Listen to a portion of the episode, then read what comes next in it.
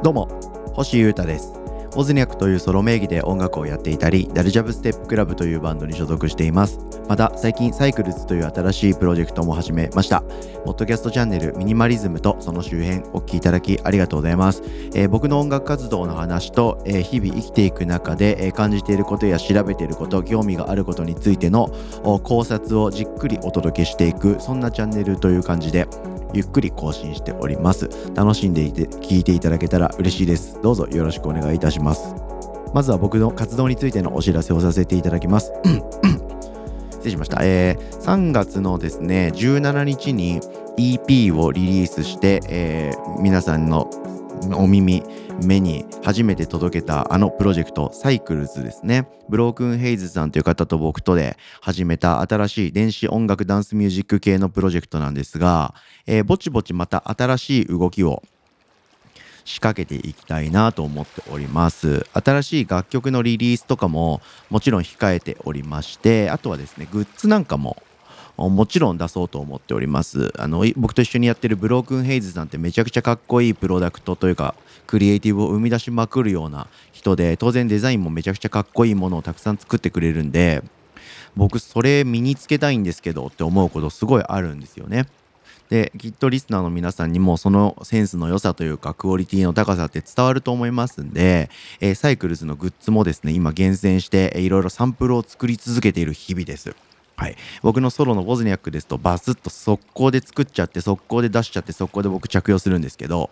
それをしないでですねサンプルを作って検証してみて、えー、違うものも試して入れ物を買ったりとかステッカーとかで貼ったり演出もこだわったりしてるという実にブロークンヘイズさんのマエストロっぷりが出てる着実な動きをしておりますがまもなくグッズとか新しいリリースとか配信の活動とか動きを見せますのでサイクルズもぜひチェックしてください。概要欄にいろんなリンク貼っておりますのでぜひ聞いててくださいよろしくお願いいたします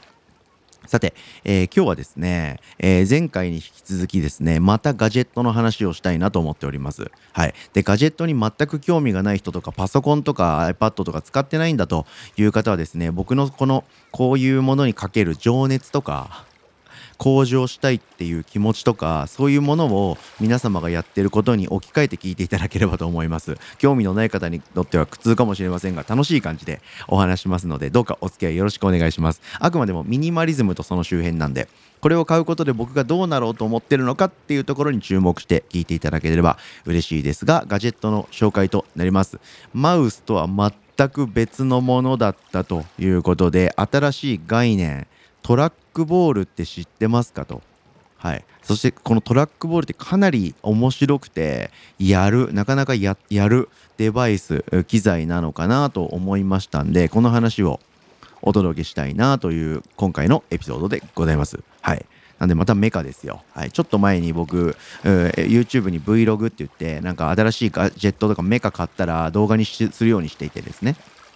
で、キーボード、パソコンキーボードを買ったんだと。で、それに連なる形で、えマウス的なものでトラックボールっていうのも興味出て買ったんです、みたいな流れはお話ししまして、で、前回のポッドキャストでは、そのキーボード、パソコンキーボードの方の、えー、ハッピーハッキングキーボードを略して HHKB っていうものがどういうものでどうやばいのか、それを買うことで僕がどうなるのかっていう話をしたんですが、その流れでマウス的なものの話も今日しているという感じですね。はいえー、僕はノートパソコンを使っていて MacBook Pro を使っているんです。で、えー、Windows も ASUS のゲーミング PC か使ってるんですけどどちらにもキーボードの下にトラックパッドっていうのがついてるんですね。はい、何もない板みたいなやつがあってそこの上を触るとマウスみたいにグリグリ画面を動かせたりクリックとかダブルクリックとかドラッグとかできるあのパッドなんですけど、はい、キーボードを買ったらそのノートパソコンのそのトラックパッドまで手を伸ばしてそれだけはノートパソコンで操作するっていうのは変だよなとある時に気づきましてっていうことは僕はキーボードを買ったらマウスもいるのかということでかなり遅れてですねマウスを買わなきゃいけないんだということを直面しましていろいろ調べました。はい、で僕が先に、えー、言った方がよかったか。僕が先に僕が買ったマウス的なものを先に言うとですねロジクールというメーカーの、えー、エルゴ M575 というトラックボールっていうやつを買いました。トラックボールって皆さんご存知ですか？なんかマウスっぽくてそのマウスの真ん中に真ん中ないし左側に玉みたいなのがついててそれをなんかぐるぐると動かしたり回せそうだ。こんな印象の方多いのではないでしょうか。もうトラックボールをですね使ってる方っていうのは多分なんかエンジニアみたいなそういう結構専門的なパソコンを使う職業の人とかあとは、まあ、エンジニアってあれね、あの音楽系のエンジニアだけじゃなくて、システムエンジニアとかも含んでのエンジニアです。で、僕らのミュージシャンとか音楽界隈で言うと、やっぱりエンジニアさんですね。あの、レコーディングを取って、その取った音を調整したりする人のことですね。そういう方がですね、大体このトラックパットラックボールっていうのを使ってるなという僕印象や認識は持っておりましたけど、まあなんか自分の人生と関係あると思っておりませんでした。はい、えー、さっきの繰り返しになるんですけど僕は MacBook てか Mac、Apple 製品をずっと使い続けてきています。そしてノートパソコンを使ってきてますんで、えー、トラックパッドっていうのがですねノートパソコンには標準装備されてるわけですね。うん、でこのトラックパッドっていうのがノートパソコンにくっついてるんですけどあのパソコンキーボードを外部化するみたいな感じでトラックパッドっていうのも外部化できてトラックパッドっていうものだけでも売ってるんですね。なんで僕は、えー、マウス的なものを買うんだったら多分アップルのマジックトラックパッドを買うんだろうなと思ってたんですけどキーボードごめんなさいキーボードの、えー、右側に置くものとしてマウスとトラックパッドの2択で僕はずっと悩んでたんですけどそこでですねいろいろ調べていくとトラックボールっていうのもあるっていうことを知りました。で特にこれ結構トラックボール界では有名なんですけどあのひろゆきいますよね。あのそれってあなたの感想ですよね。でおなじみのひろゆきさん。あのひろゆきさんがですねこのトラックボールっていうのをすごくおすすめしてるんですよ。かなりいいと思いますよって言ってその動画とかをいろいろ見て興味が湧きました。はい。ここまでがですね僕がトラックパトラックボールを買うまでの話です。なんで興味を持ったのかというところですね。で、一番いいなと思ったのがですね、疲れないっていうことみたいです。はい。どういうことか説明していきましょう。はい。トラックボールって、文字通りあのボールをですねぐりぐりぐりぐり指で回転させることでマウス的な役割を果たすんですね。でもちろんボールだけではなくてその周りに左クリック右クリックみたいなマウスについてるボタンみたいなのもついてますしホイールもついてるしプラスアルファのボタンも製品によって数とか仕様は変わりますけどいっぱいボタンついてるんですね。なんでそのボタンを駆使してですねいろんな作業ができると。いうやつなんですけれども総じてですねあの皆さんマウスとかトラックパッドを動かすイメージを右手なり利き手なりしてみてください。どうですか？肘から腕を動かしてぐりぐりぐりと右左右左みたいにマウスそのものを動かしません？もしくは手首とかをぐりぐり動かすと思うんですけどトラックボールってボールになってるんでそのボールの部分だけをですね親指とか製品によっては場所によって中指とか違うんですけど、はい、この指だけをですねぐりぐりと動かすことで、えー、回転するというか動けるんですよね。はい、これがもう全てなんですけどこれってですねめちゃくちゃ疲れないんですよ。すげえ負担が楽だというふうに聞いてたんですけど実際買ったら本当にそうでした。はい、あの文字を打つ時とかはパソコンキーボード HHKB の前に両手を置いてカタカタ打ちますよね。でもねあんまりキーボード